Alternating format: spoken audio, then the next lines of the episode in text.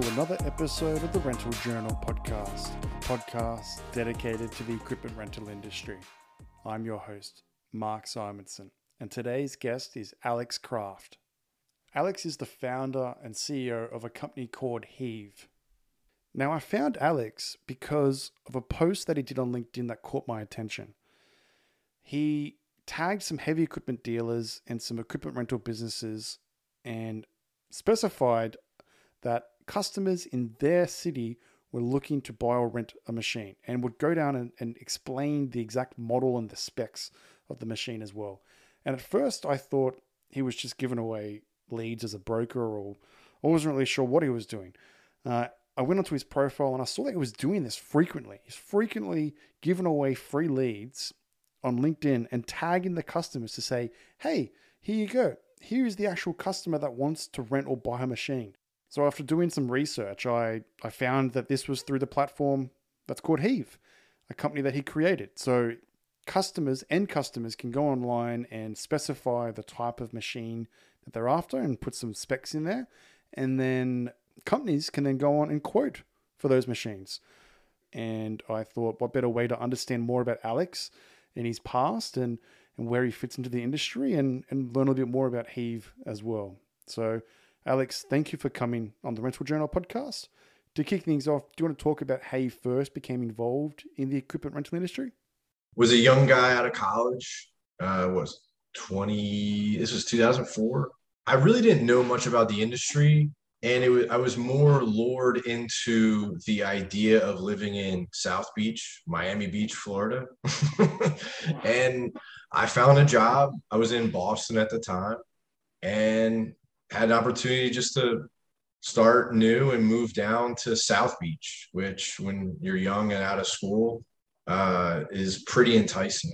And it was a sales opportunity and, and I mean, sales and rental. I mean, we rented and sold equipment and I just packed up, moved down to Miami Beach, and uh, started in the industry. Had to learn it from the ground up. Learned. They, I didn't really know what a wheel loader was, you know, and so uh, learned it, you know, just from the ground up, from being in the field in front of customers. Went, went through, you know, the, the typical product training and got to learn the applications in the heavy equipment industry, you know, utility contractors, you know, civil contractors, guys who pave roads, you know, earth moving, and uh, and started in the business selling equipment. Very nice. And so, what were some of the roles that you had over that period? Yeah, so I started, um, and this is I, will say like what from what I've seen, like the large companies, and we weren't a large company; we were like a mid-sized company. I think one of the advantages the large companies like the cat dealers, the United Rentals, um, Sunbelt Rentals, like the real large rental companies have, is they have like a defined um, path. Like everybody, all the young people that get hired, they they start on the counter, uh, and they really learn the business. And unfortunately for me, uh, being a smaller mid-sized company, I was hired and hey, go out in the field and start calling on customers. And like, oh, okay. And just had to learn it that way. Um, so I, I sold and rented equipment for a few years. Really liked the industry. Selling is brutally difficult. Uh, and then I worked my way through. Like I, I then after a few years moved to our corporate office and uh, was in charge of marketing, which in this industry is very it's kind of misleading. I would say that marketing roles in the equipment industry really are more of like a, a strate- a sales rental strategy role. And so i worked in that role for like 10 years where my main responsibilities were like understanding market share you know for the company for each of our locations you know performance uh strategy like you know, all right, our market share is X percent in uh, Orlando. You know, where do we stack up against our competition? You know, how do we grow our market share? Uh, how does that, you know, by product, like what is our excavator market share, you know, versus the national average? And so mm.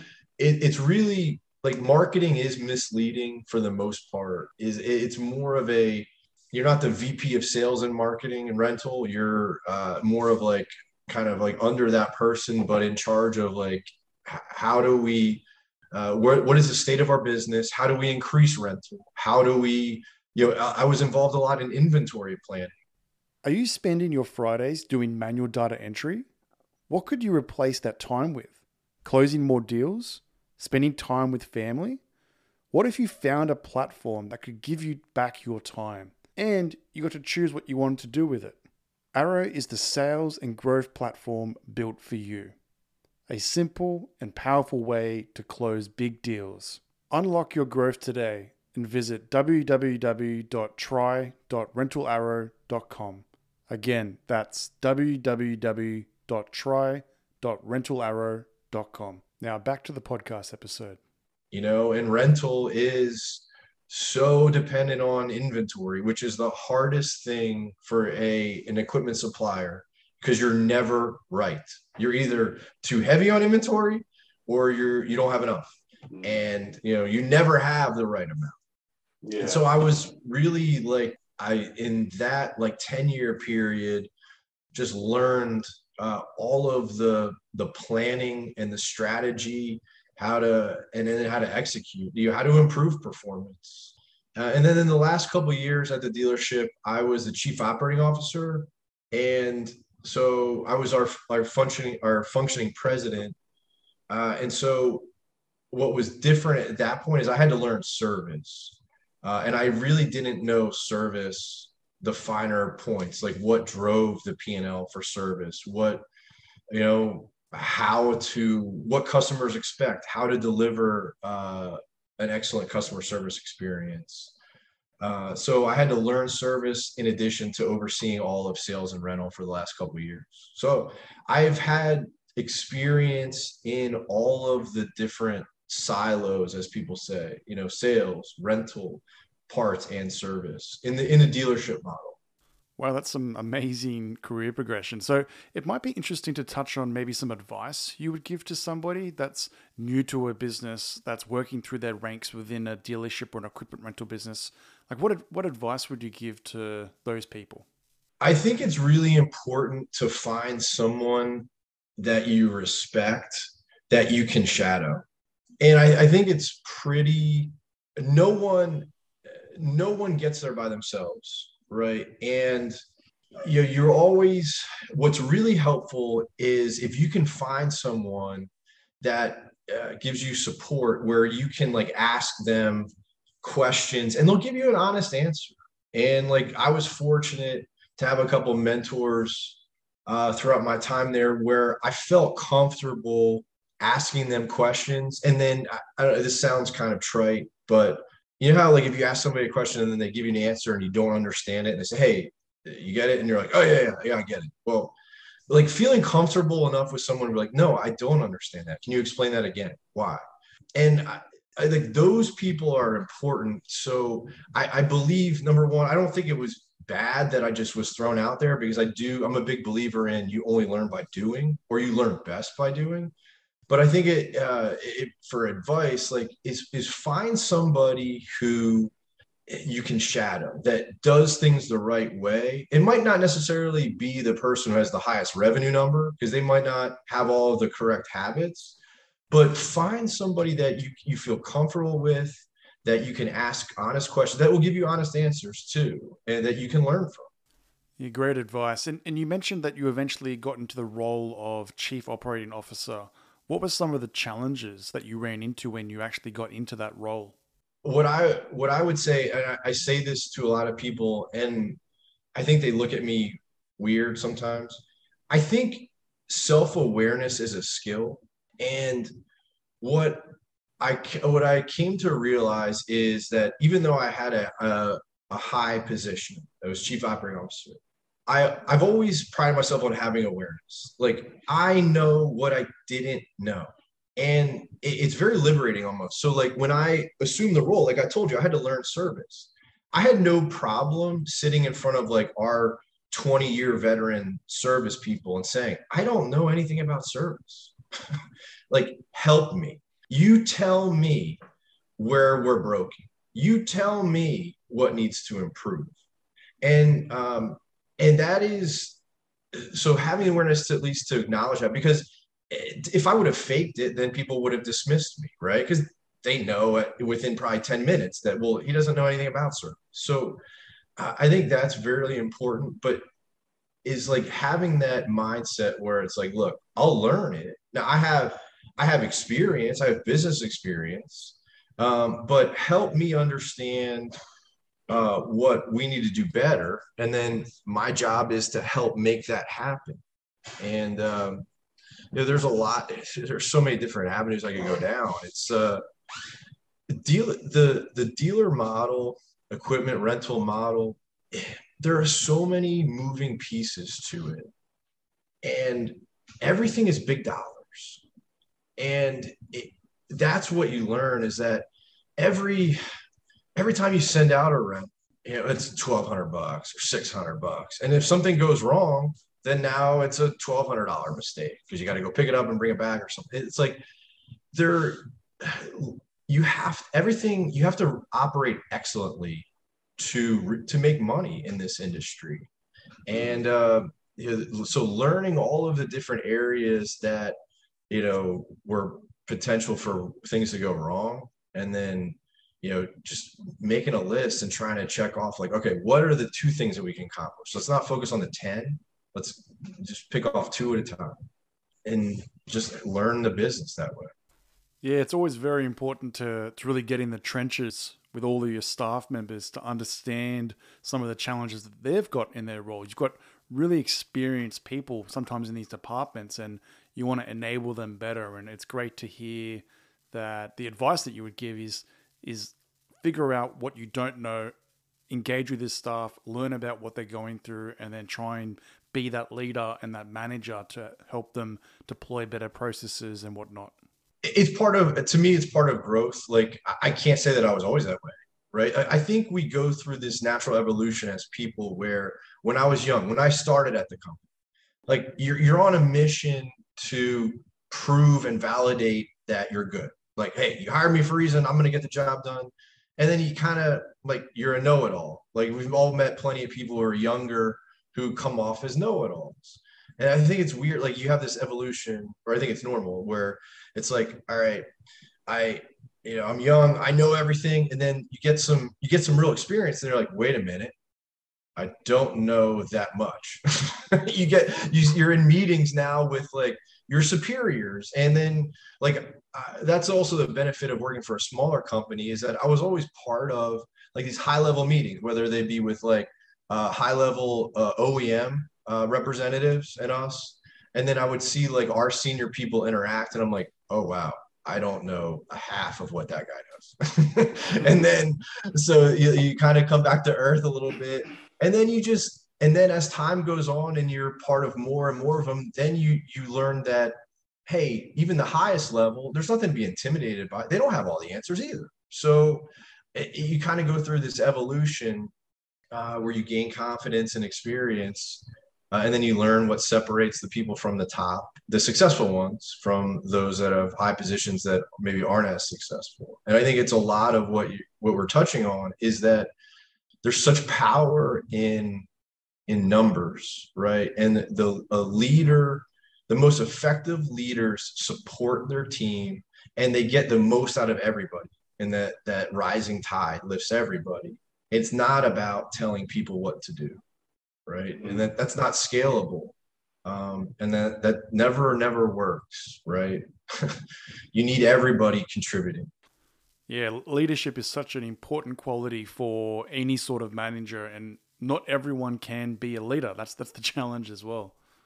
Yeah, and I think I, I played sports all my life, so I was a I played basketball, so like I think that's a very valuable, and that shaped me too. Like being used to playing uh, on a team and uh, you know building relationships with people you know and try, striving for a, a common goal that, that definitely plays a big part and so you've had all these roles and now you're the founder of heave so how did that come about chief operating officer for a couple years and we sold the company uh, to uh, a very lo- uh, they're now a public company uh, called alta equipment very large public company now. They uh, forklift dealers, uh, also other Volvo branded dealers. You know, just I think they have like 60 locations across the country for heavy equipment. And I was trying to figure out what what do I do, and you know, it's it's amazing how timing. It, I think timing is a very underrated key like component to to success or also just like plans like had if I was 29 years old and um, our company was sold to Alta, he probably does, isn't formed. but I was 39 years old and I had accumulated all this experience at different levels of the business. And so I had I had kind of seen it all in in the equipment dealer model. Um, and it, it's not just me. There's other companies that are in the space where you just see these gaps, and the gaps in this industry are with technology and you know efficiency around just the entire uh, customer experience. And yeah, I saw it firsthand. I would I would call on customers with our salespeople, and you know, you call on a customer, and you know they would say something like, how come it takes 10 days to get a, a quote from you guys? like, I don't know. Uh, and, and it's not, I'm not being negative about the, our sales team. It, it's no different than if you go to the cat dealer or the John Deere dealer or the Komatsu dealer. Uh, it's a very, it's still a very manual uh, process with uh, equipment and going through sales reps and dealers. It's just that's always the way it's been. And I just was able to see it and it, it's pain. You know, you can see customers who are are spending too much time chasing down information that shouldn't. It should be readily available, or it should be uh, it should be faster and an easier customer experience. And so I just kind of always filed that away. And with the transition of the company, I was like, you know, I think everything has kind of happened for a reason and it's kind of come to this point uh, I, I have the confidence and the experience. What if I started a business that addressed this gap and um, take take my shot, push my chips into the middle of the table, and because uh, I, I do I see that that we're solving a pain point uh, in the industry, and that's kind of what led to it. Um, just making it seamless, making it faster. There's so many different companies in other industries that we draw inspiration from Thumbtack, Home Advisor, Lending Tree, you know, where it's just they're built around this easy customer experience. Customer goes to one place, can get multiple quotes, and they're kind of more in control of their process. And maybe just to give the listeners a little bit of context on how I actually got connected with Alex. So I was scrolling through LinkedIn and I saw Alex was posting and tagging dealerships and rental businesses to say people want equipment in your area. And so I was it caught my attention. So I went on his profile and I saw that he had done it multiple times and he was the founder of a company called Heave. So I went on Heave and I found that Heave was a place where uh, people can post uh, equipment that they're after. So it's skid steer, a boom lift, whatever, an excavator, whatever it is. Say, I need this particular equipment with these attachments and this configuration and then companies can then go on Heave and then quote for that work. So maybe do you just want to give the listeners a bit of a background on what's the customer experience from the customer side and then also from the the dealership side, let's say? It's a very it's a very simple concept. And I love that you first saw us on me tagging dealers on LinkedIn. Uh, the customer experience is very simple. I go to heave.co I pick a product. Every you know, customers have certain certain models that they run or they like. Hey, I run Cat 299 compact track loaders. I love John Deere 50G mini excavators, whatever it is. I pick that 50G. Uh, we ask a couple intuitive like configuration questions. Do you want a cab or a canopy? Uh, what size bucket do you want? And then they, where are you? I'm in Orlando. Um, if if they want to rent it, we ask them just a loose outline of, of a term. Like, do you want it from for between one to three months, three to six months? Is this a long term, like six plus month rental? They just select whichever, like, we don't pin them down to dates. and then they hit submit and they're done. That request gets posted to our website. That's it. And then now the customer will get alerted every time a dealer quotes their request. They don't have to do anything else. They don't have to try to figure out who else to call. They can now go do whatever they do. Right. And for a dealer, it's just as simple. Because to me, this is what makes everything go. Um, as a two sided marketplace, our customer on the supply side is a dealer salesman. That is who our customer is. And so if you if you're a if you're a salesman, you what salesmen do in this industry is that they're encouraged to go drive their territory, go call on job sites, go call on customer offices. That's what they they continue to do. But if you are a Heave account holder, you've called you've gone on to heave.co and you've set your territory. I all right, I uh I am in Orlando and in these five counties surrounding Orlando. I've set my territory. So now, when that customer had gone on and, and submitted a rental request for a John Deere 50G, I get a text message and an email says, Hey, so and so contracting would like a quote to rent a John Deere 50G size machine. And now I can just input my, my pricing and submit right on my phone. None of my competition can see the quote. It goes directly to the customer. And now I just wait to hear back from the customer. I've learned in the you know, in the last year doing this how you describe something, the power of words, positioning, um, and it's taken a while for us to find like our footing. This was never meant to replace salespeople.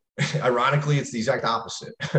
it's it was never meant to uh, capture all of the business. P- plenty of customers have relationships with their salespeople. They order equipment through them. It's no big deal. But there's a growing amount of customers that don't know who to call, like I described, and just want an easier experience. They don't they don't go to Ruth's Chris once a week with equipment salesmen. You know, they just, hey, I want to rent a little mini X for three months. I just would like a couple quotes. And so that's what we've built. And the value that we can provide to salespeople is just as powerful as to the customer. I'm glad you brought up the configuration because that was something that actually jumped out at me when I went on the Heave website. So I noticed that Heave has great photos. They've got a great selection of equipment that's already pre-built, but the configuration. So when I choose a piece of equipment, it asks some snappy questions around what else do you need? If you were to get someone to provide you a solution, what would that solution look like? I think it's a great customer experience that you've built in as part of the Heave solution. So, how did you come up with the the configuration? Looks like there's a lot of effort put into that. It was manual. I spent a ton of time uh, uh, just build you know building that database of high quality images. I've I've got you know, we have a team of five here. Uh, a couple are like really really good with with like design aesthetic and the configuration part it that's the va- that's part of the value that I bring, like having experience in the industry. Because I, I think we try to simplify things, but provide enough information to the dealer side that they don't necessarily have to call the customer and ask any other questions right so like we're trying to strike a fine balance because i can i i would say and this isn't being i don't mean to be critical um, like if you look at some of the OEM kind of journeys on their websites if you think about from a, a, perspective of what is an OEM, they're engineering companies, and so I think that they're too they they're too detailed on things that don't necessarily matter for a customer, right? And so what we, we want to be that fine that the middle ground of like, hey, give us. We don't want to ask the customer twelve questions, but you know what is the bare minimum to where a, the salesperson can quote that request without having to ask like three other questions. Uh, so that's we, and it, it, wasn't perfect out of the gate. Um, I had given you that um, that technology that we use that where we watch um, our visitors experience, and it was just constant research. Like we would see where certain customers would fall off uh, when if we asked too many questions. All right, remove those questions and then see do we get enough people to finish Yes. Okay. Reordering of the questions. Like that was one of the things that I didn't, I underestimated was the like kind of the science behind user experience. All of the thought that these online companies put into the customer journey, um, how to how to keep people's attention, how not to, you know, bombard them with certain things. And it's a constant work in process. I mean, we had a meeting this morning with our team where we're going to play around with a different user experience and we're going to keep it like an A B test and see if and that drives even more uh, user submittal. So it's just something that you just know up front that it's going to continue to be changed and, and uh, improved hopefully over the next couple of years.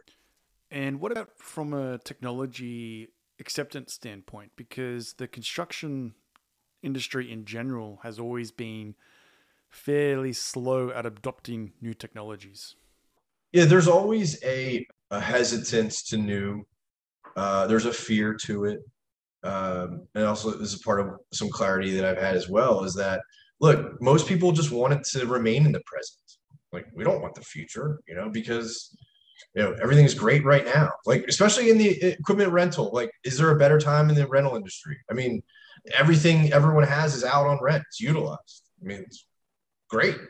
But you know i think what all these companies do in other industries the with technology is it's all focused on what is how can we improve the customer experience and and by doing that you can improve your dealer operations. Like the when i have discussions with dealers today and suppliers it's a it's around like hey to me the role of technology is how can we replace what is non-value add activities for your team and utilize technology so that you can repurpose your team to providing more value add activities to customers like uh and something that's apart from Heave. For when i sweat i'll just provide a little more color for non-value add. What's value add activity of a customer calling into a dealer to like say hey I, I need to order these five parts and then a person answering the phone and then entering those five parts into a, a business system to order them that's not value add you know? And so uh, technology it makes a lot of sense to me uh, some of these parts companies because it's made it easier for customers. And if i'm a dealer i'm a supplier what i would want to spend more time on what's more value add for me is inventory planning for parts making sure that i have like the right parts at the right location based on my machine population. Um, you know what else is more value add is uh, you know, not every uh, trip out to repair a customer's machine is one trip. And so what happens is a, a technician goes, diagnoses the problem, then he has to leave to go get the part. Well, uh, to me, it would be provide more value if you could have somebody take the parts to that technician. And, and dealers do that, but it's like, could that be done on a larger scale? And that's the pro, the point of technology. To take the you know, give customers an easy way to order and then support in the back, you know, because I, I, I would say all all suppliers are shorthanded with people. I think that's a very true statement. Short on technicians, short on support people, short on salespeople, and so where can technology help us? Because nobody's going to be able to go find all the people to plug these holes. I also think the fact that you've come from the industry and you understand the landscape of equipment is a huge bonus when you're working on the technology side and you're trying to provide solutions to the market. I think it's a, it can be a real struggle when you've got a tech solution coming in that doesn't truly understand the ins and outs of a particular industry. I think that's also kind of why certain tech solutions have taken a long time to kind of come into this industry because I do I do think that it is different and it requires a tremendous amount of institutional knowledge to to design the solution. Uh, so uh, you know I, I, that's part of what gave me the confidence to do it. Is that like I said, I've, I've been through the the model. I know how suppliers work. I know how dealers work. I know how customers Uh, I know what their experience is, you know, and that's we know how to structure the products on our site. We know what questions to ask. Yep, I couldn't agree more. All right, well, let's learn a little bit more about you. So, who do you think played a big influence on you from a mentor perspective? Um, a few, uh, and uh, like I said earlier, like we all have the uh, support system that you know have shaped us in different ways. Uh, for me, my father-in-law is probably number one, or not probably, but is. Um, so my father-in-law was a very is a very successful businessman in different industries. Is has shaped so many of my uh, experiences. He's been someone that I've been able to learn a tremendous amount business wise, uh, but also personally. Just somebody who he just turned 75 the other day too. And, um, but he was an entrepreneur, completely self made. Uh, I've never seen anyone work so hard. And uh, I'll, I'll, tell you, um, this is one of my favorite stories about him. When my wife and I were first dating, I, I hadn't met her parents yet. And most of my uh, girlfriends prior to my wife, you know, I was an athlete, played college basketball. And so like parents love that and they would love to come to our games and stuff. And, and my wife was like, look, my dad doesn't really care about sports. He doesn't follow sports. And um, he's probably just going to ask you about what jobs you've had.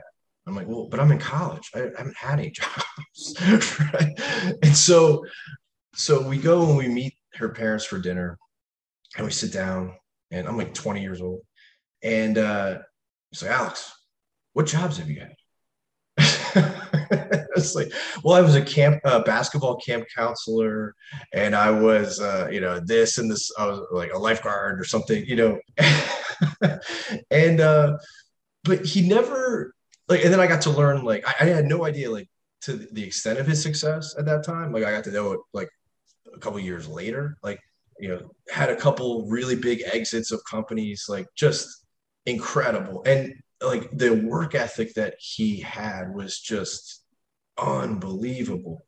And he never treated me any differently for like not having this uh this path to success, you know. And so he I just learned uh, you know what it took uh, I learned no excuses. Like that was another thing with him. It just you can just see he was always in command.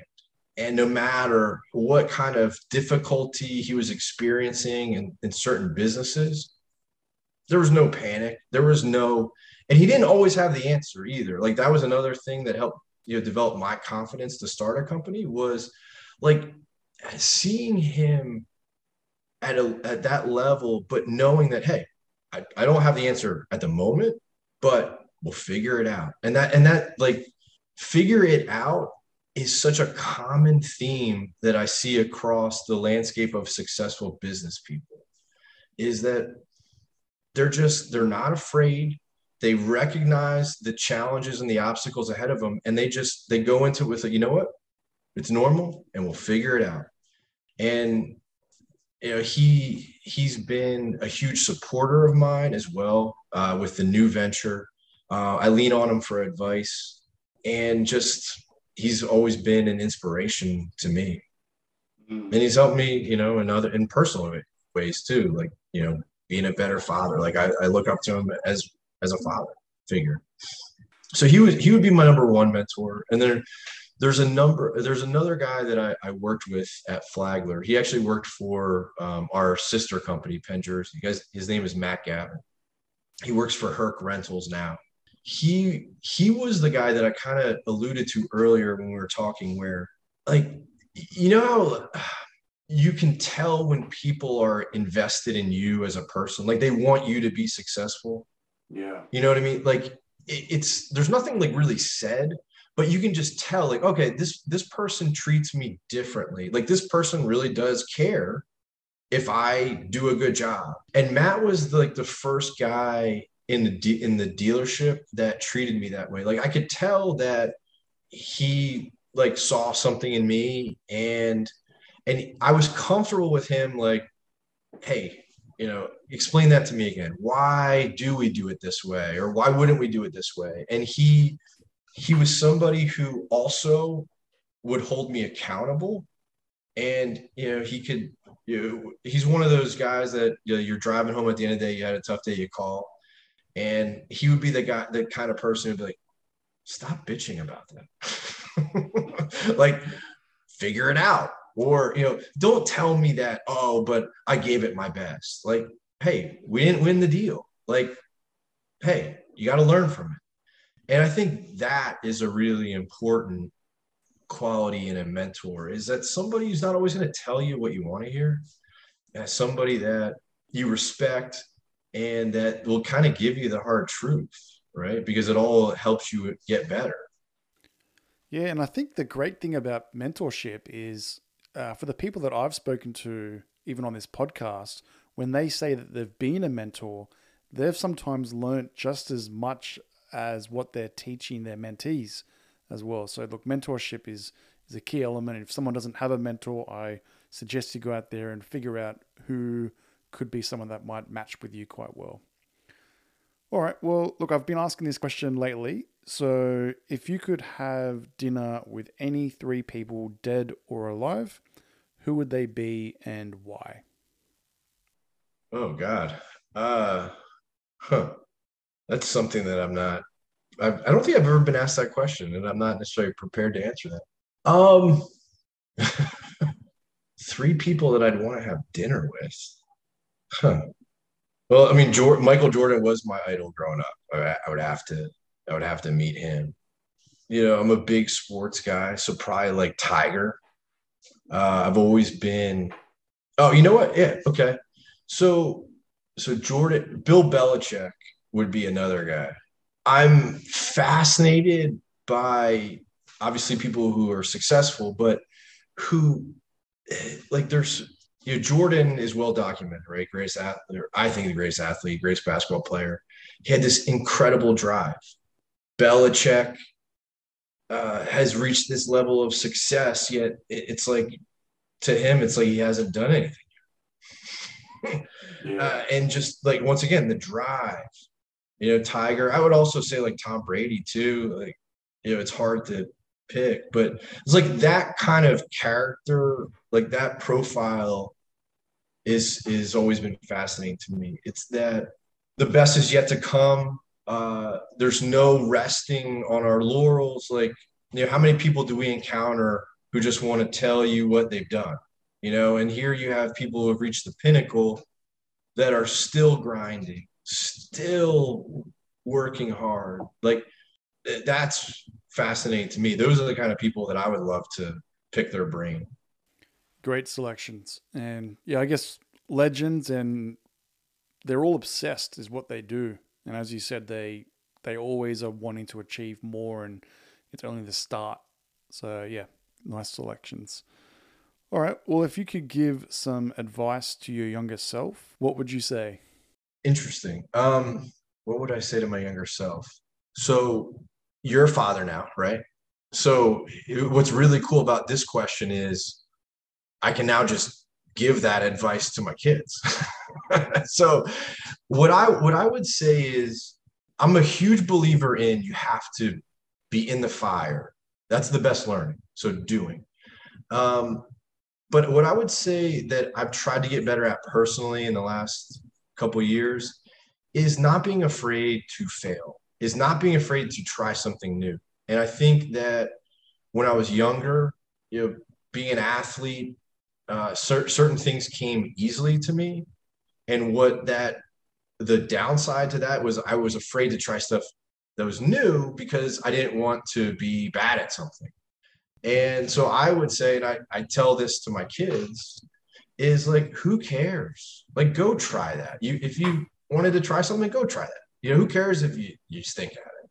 Um, everybody does in the beginning, right? It's like so I find myself now in the last couple years trying more things because I've kind of gotten over that mental hurdle. But I, that's what I would tell my younger self is that you know who gives a shit if if you suck at something, you know, just try it. Yeah, what's the worst that's gonna happen? Yeah, so you look like an idiot. I've looked like an idiot plenty. Get over it. and you've referenced success a few times already on this podcast, but how do you define success? Uh, to me, for us, we have some lofty goals, but what I would define success is is is like what we have to do is we we literally have to win like a customer at a time. And for success for us now is stacking small wins, satisfying customers, you know, a couple a day, uh, bringing on a couple, two salesmen a day, and them having a great experience where they can successfully rent a machine, uh, sell a machine. Like we had a, a, a guy uh, open up a new account to him. Uh, he rented a machine to a customer in, they were in like kind of dire straits uh, a couple weeks ago where they had a machine go down and they were a higher production environment. And uh, it was like a very specialty machine. They put the request in on Heave, got a couple quotes within an hour, and then for the salesperson, won a new account. And so, like, success for us is just like one deal at a time. We have goals that, you know, in a couple years, the lofty goal for us, I'd mentioned compact, we want to be the marketplace that the most compact equipment flows through in, in a month, in a year of anywhere else. That's what we're going to work towards. But like success is all about, to me, is is satisfying one customer at a time here and building a business. You know, it is it's incredibly difficult to start something just on your from your kitchen table that no one has ever heard of in a mature industry and creating a brand but you can't to me you can't focus on this big picture stuff you've got to like do it small and replicate it and and win these small battles and then you look back hopefully 18 months 24 months later like all right now we got something but you got to you got to win small Small wins. I love it. They all add up in the big picture. All right, Alex. Well, thank you for coming on the Rental Journal podcast. Oh my God, I can't believe it was. I'm looking at the clock now. that went by so fast. Uh, it was it was a great conversation. I appreciate the opportunity to have uh, to have me on and and to talk about Heave a little bit. This podcast was brought to you by our premier partner, Kennards Hire.